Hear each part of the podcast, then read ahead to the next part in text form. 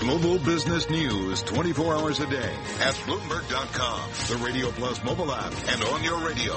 This is a Bloomberg Business Flash. From Bloomberg World headquarters, I'm Charlie Pellet. The Dow, the S&P, NASDAQ all advancing today. S&P and NASDAQ both at records. The Dow gained 100 points to 21,613. No record, but up 5 tenths of 1%. S&P up 7 to 2477, up 3 tenths of 1%, while NASDAQ climbed a point. Little changed at 6412. The 10 year down 2130 seconds. The yield there 2.33%. Gold down 440 the ounce to 1249, down 4 tenths of 1%. West Texas Intermediate crude up a 217 a barrel to 48.51 now. That's a gain of 4.7%. I'm Charlie Pellet. That's a Bloomberg Business Flash. This is your Bloomberg Real Estate Report brought to you by Zillow. You're not just looking for a house, you're looking for a place for your life to happen. It's no secret that adults under the age of 35 seem attracted to housing in urban areas. Millennials specifically are coming back to the city in droves. Mickey Conlon is luxury real estate broker at Douglas Elliman. They're willing to sacrifice the quote unquote American dream of, you know, a split level and a little patch of crabgrass and a two car garage uh, for a a cramped one bedroom apartment with a convertible dining space or just anything you need to survive. And Conlon says it's the opposite of what happened in the 1950s and the newer trend is thanks to technology like ride sharing and how people want to raise their children. Do they want their children raised in the same environment they were or do they want diversity? Do they want culture? And Conlon forecasts people will continue flocking to urban areas for at least the next decade. And that's your Bloomberg Real Estate Report. I'm Denise Pellegrini. You're listening to Bloomberg Markets with Carol Massar and Cory Johnson on Bloomberg Radio.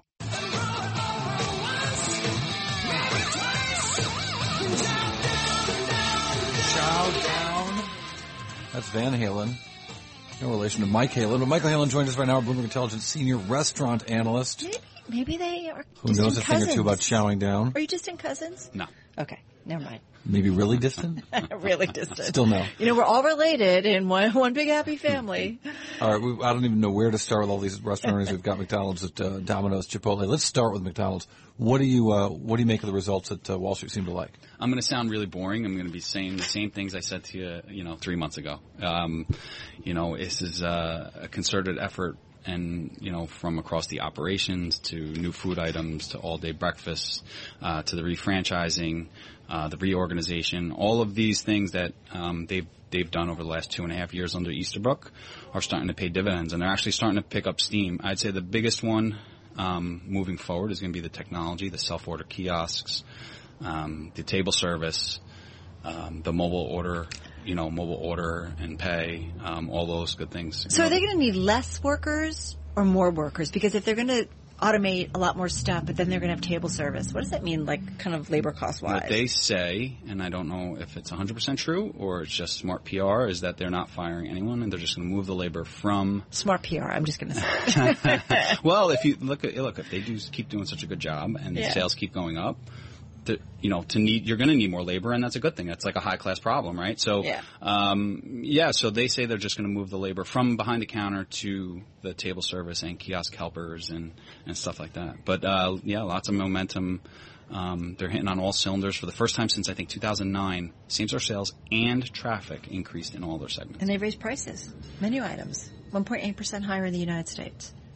Yeah, but traffic rose for the first time since the turnaround, which Some is like the in. real sustainable growth that you want to see. So let me let me turn to Chipotle. I was reading uh, Jeff Matthews' uh, um, uh, website. Uh, uh, I'm not making this up, but his blog, which is a thoughtful investor and uh, very critical of Chipotle, and and he he's talking about this this Sterling, Virginia incident. Um, and I wonder what the effect might be on sales if I might get any guidance from the company from these people who continue to get sick at Chipotle's, which is kind of a mystery to me in that, you know, McDonald's is so much bigger. People don't get sick at McDonald's. Like, what's going on there? And, and, uh, um, how, what's the effect on the business? I'd say the biggest thing is that Chipotle has a sneeze, has, sneeze, has a sneeze guard. They have glass and the food is out, right? So it's just, uh, it's just much, much more likely pathogens can make their way into that food. Whereas McDonald's, you know, a lot of the process is automated in the back Um, you know, it comes hot off the grill. And that was hundreds And of frozen degrees and frozen it before it Yeah. hits. Yeah. So, um, so that's kind of an issue, and, and I kind of take issue with Steve Ells continuing to say that they're going to be the safest restaurant to eat at because it's virtually impossible. He's the CEO, the founder and CEO. yes. What happened though? Because for so many years they didn't have this problem. Why is it all of a sudden kind of a chronic problem?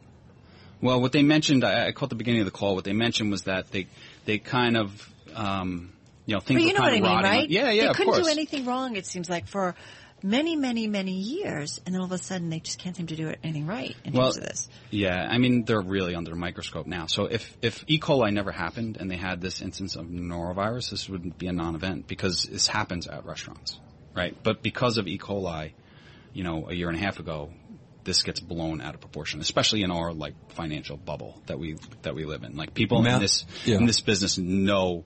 Know uh, more than Joe Public does, right? You, you know, you could speak to a lot of people on the street have no idea that norovirus hit a Chipotle restaurant. So, um, no, listen, uh, Chipotle, you know, Ells admitted that some things were rotting underneath. You know, they were kind of blinded by their very good success with the strong same-store sales, and in the meantime, time they kind of got let operations go and customer satisfaction go, and some of these, um, you know, operational procedures go, and that they're kind of trying to refocus on it. You don't mean literally rotting underneath. Because I know I was a little ups- a little disturbed Matthews, by that. Matthews goes ahead to do a Google search. Says if you search the phrase norovirus on McDonald's, you get 3,100 results, 30, uh, 31,000 results. If you search norovirus Chipotle, you get a million five. Wow. So clearly, there's an awareness that there's a problem there for Chipotle. That can't be good for their business. No, and that's you know, in this last instance, like it really clouds the story because now it's going to push the, the the timeline back, right? So the sales recovery was doing a little better, doing a little better. Now we don't know. Is it going to is this going to slow sales for a month? Is it going to be two months? Is it going to be a year? Is it going to be something longer than that? Um, you know, it depends. I mean, if it was E. coli, I'd say this is going to be a very, very long road back. I mean- but, you know, norovirus is, you know, this is something that occurs at restaurants. This is not uncommon. I mean, what is the future for Chipotle? When you look to do analysis, I mean, here is, is someone who really created the fast casual. They look to do food differently. Um, you know, they really wanted to do it in a better way. You know, fresher food, uh, sort of Sustainable. Sustainable, locally sourced when they could. Um, They hit on a lot of key themes. yeah, And, and, I feel like it really shaped what we have out there now. Yeah, and um, a lot of the younger generations really it resonates really well with with them. So to me, uh, it's it's not to me, you know, and, and the food's pretty good, right? And and here in New York, maybe there's a lot of competition, but in Middle America, there isn't. So to me, it's not a matter of you know if they come back, it's when. I mean, if you look at Jack in the Box, their E. coli, you know, instances They actually killed 90s, people. They killed people. Yeah. Right. You know what I mean? So, so time heals all wounds. People forget. So it's going to take time. The question is when, right? How long is it going to be? And, and Dead men don't do restaurant reviews. Ouch. But what does it mean for, you know, I spent a lot of time with Steve Ells and their plan was to expand into, they were doing the Southeast Asian, they've sold that off, right? Uh, pizza, burgers, like they wanted to apply this model elsewhere. 30 seconds. I mean, yeah, do so they stop that? Should they stop that? What we've written is that they, they're just a distraction at this point. There's so much white space uh, in the U.S. Uh, and internationally that it's really just a distraction. What we think is they should really get their house in order here in the U.S.